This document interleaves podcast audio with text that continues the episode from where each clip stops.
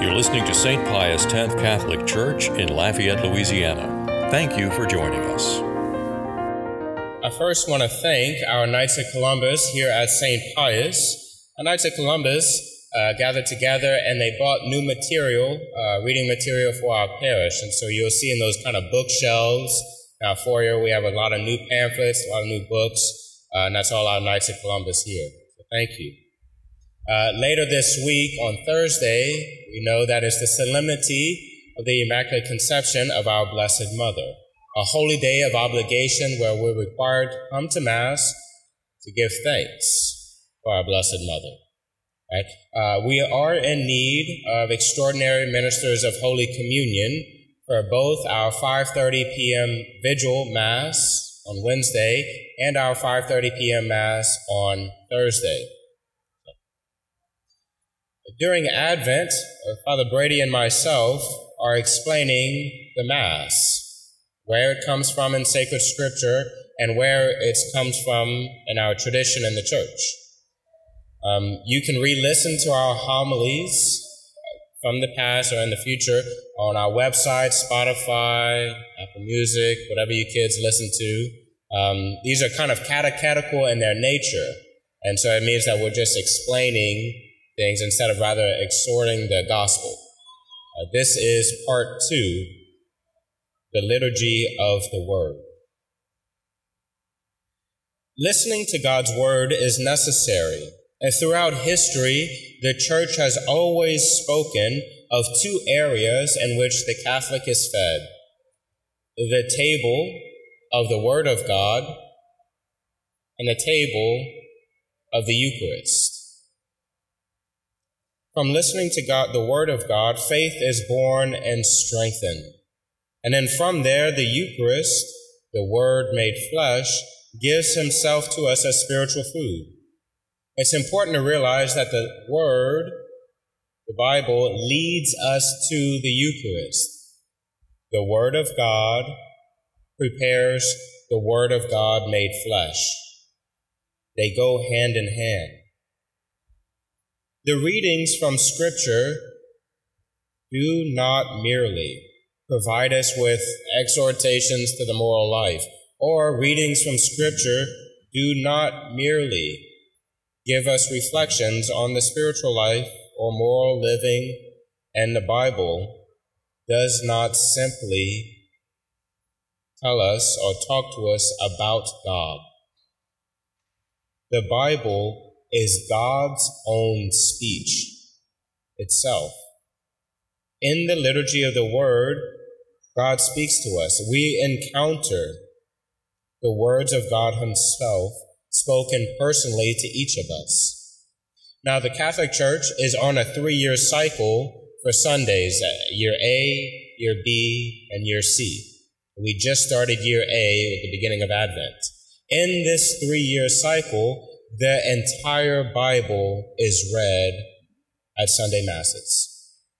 And the readings are hand selected so that they all connect with each other.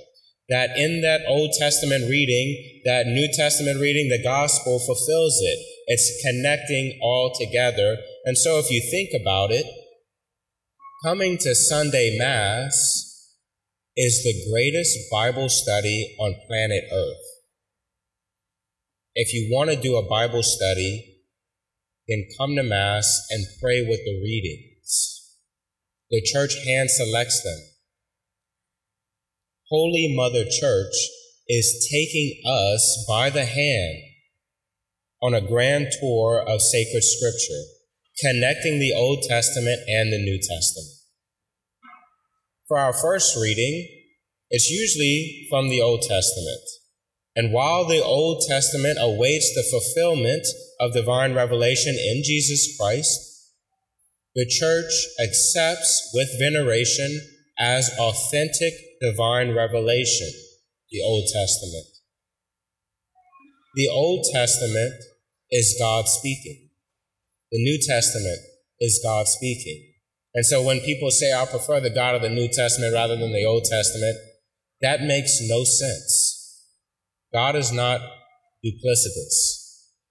God is the same. we cannot adequately understand Jesus and the New Testament without knowing the story of Israel and the Old Testament. If you want to understand Jesus more, understand his history. These readings for the first reading generally correspond with the gospel. The gospel picks up the central message and fulfills it. We say thanks be to God at the end, as taken from St. Paul. St. Paul says that when he thanks the Lord for delivering him from sin and death. And so we say that since the Bible ultimately points to Jesus and the work of his salvation. The responsorial psalm is taken. This, uh, this hymn that we sing is taken from a collection of hymns, 150. These hymns were used in private devotion and in the temple liturgy for the Jews. These psalms were used by the Jews as they ascended into the temple for worship. And so we use it for connecting the Old Testament and we are ascending into the New Testament. It's the, the kind of the hinge that connects the readings. Using Psalms for worship is natural.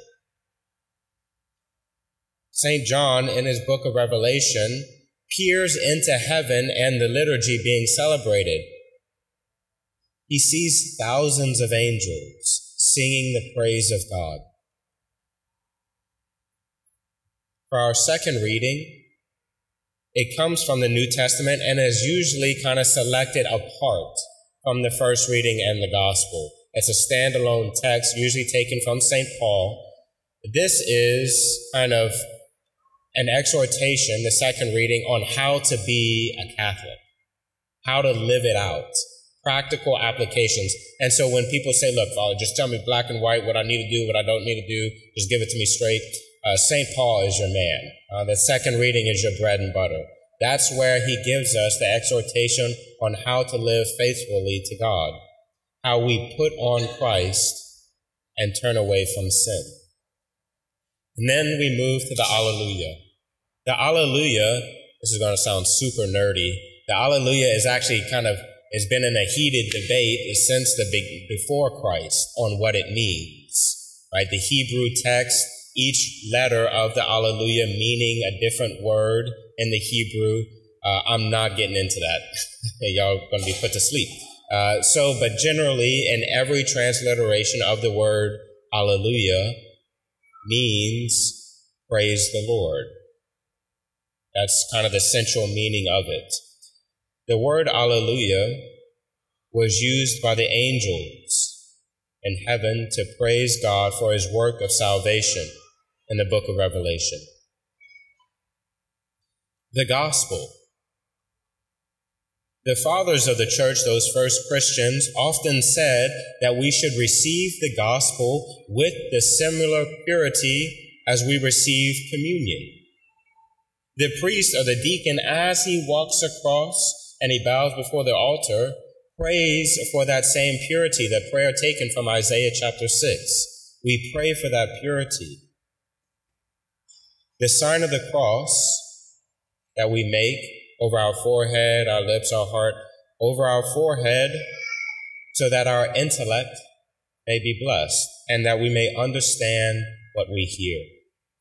We do the sign of the cross over our lips so that our words and our speech may be blessed and that we ourselves may proclaim the good news. And then finally, the sign of the cross over our heart so that our hearts may actually believe what we hear. And then we kiss the gospel at the end as an act of thanksgiving for the gift of our faith. The proclamation of the gospel is kind of unique because it makes Jesus present to us in a profound way. We are not merely spectators hearing about what Jesus once did or what he actually said a long time ago. No, that's what separates the Bible from every other book in the entire world. When I read the Gospels, Jesus is actually speaking to me. right now. Christ is speaking to each of us personally. And so when he says, Repent, for the kingdom of heaven is at hand, he's saying that to me right now. Or that when I feel sorry for my sins and I'm spiraling into despair, I can listen to Jesus tell me right now, Neither do I condemn you. Go and do not sin again. The gospel makes Jesus present to us in a profound way. The homily is taken, of course, out from our blessed Lord in Luke chapter 4, but then St. Paul picks it up and explains it in Romans chapter 10. He says, How shall they believe in him who they have not heard? And how shall they hear without a preacher? But the homily, there's a lot to say on the homily. What makes a good homily? What makes a bad homily? Is it too long? When is it too short? I'll kind of limit it to just one thing. The preacher has an obligation to keep in mind the supreme love of God and the eternal salvation of souls. A homilist is only a good homilist if he helps you actually live a holy life. If your your favorite homilist is your favorite homilist because the first thing you think of is I, I think he's really funny and he doesn't change the way you live, you do not have a favorite homilist, you have a favorite comedian. If you think of your favorite homilist because he's short and he tells really good stories and he doesn't help you change the way you live, you don't have a favorite homilist. I don't know what that is. Jesus will judge a priest. And whenever he judges his preaching, he's going to ask, Were your people holy? So, in a nutshell, a good homily is one that actually helps you believe that you can become a saint and that it changes the way you live.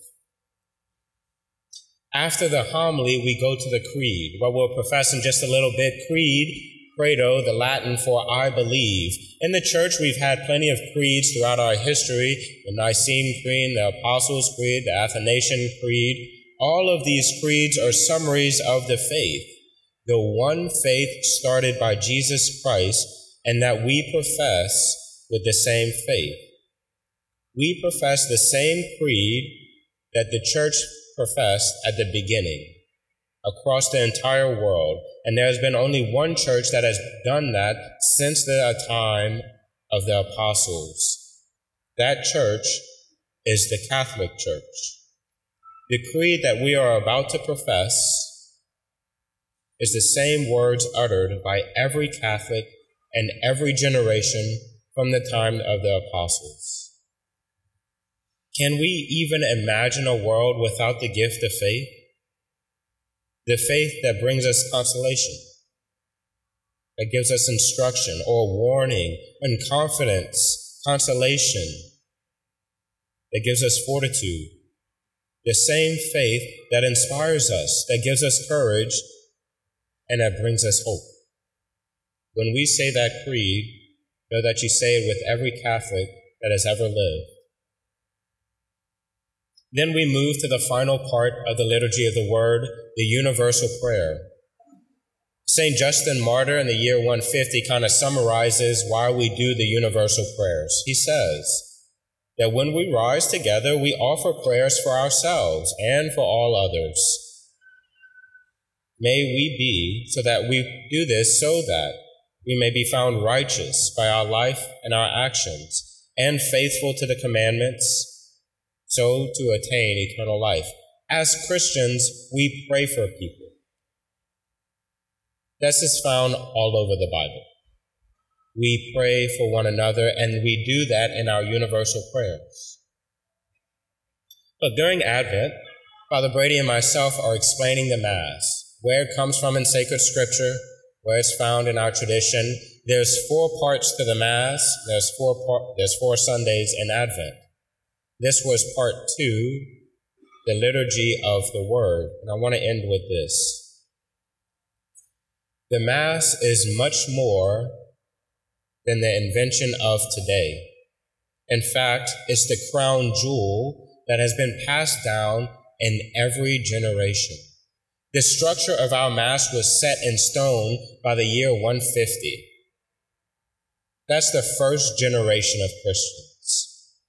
And so, it is not our job to change it based on what I want. Our job is to pass down what was handed on to us.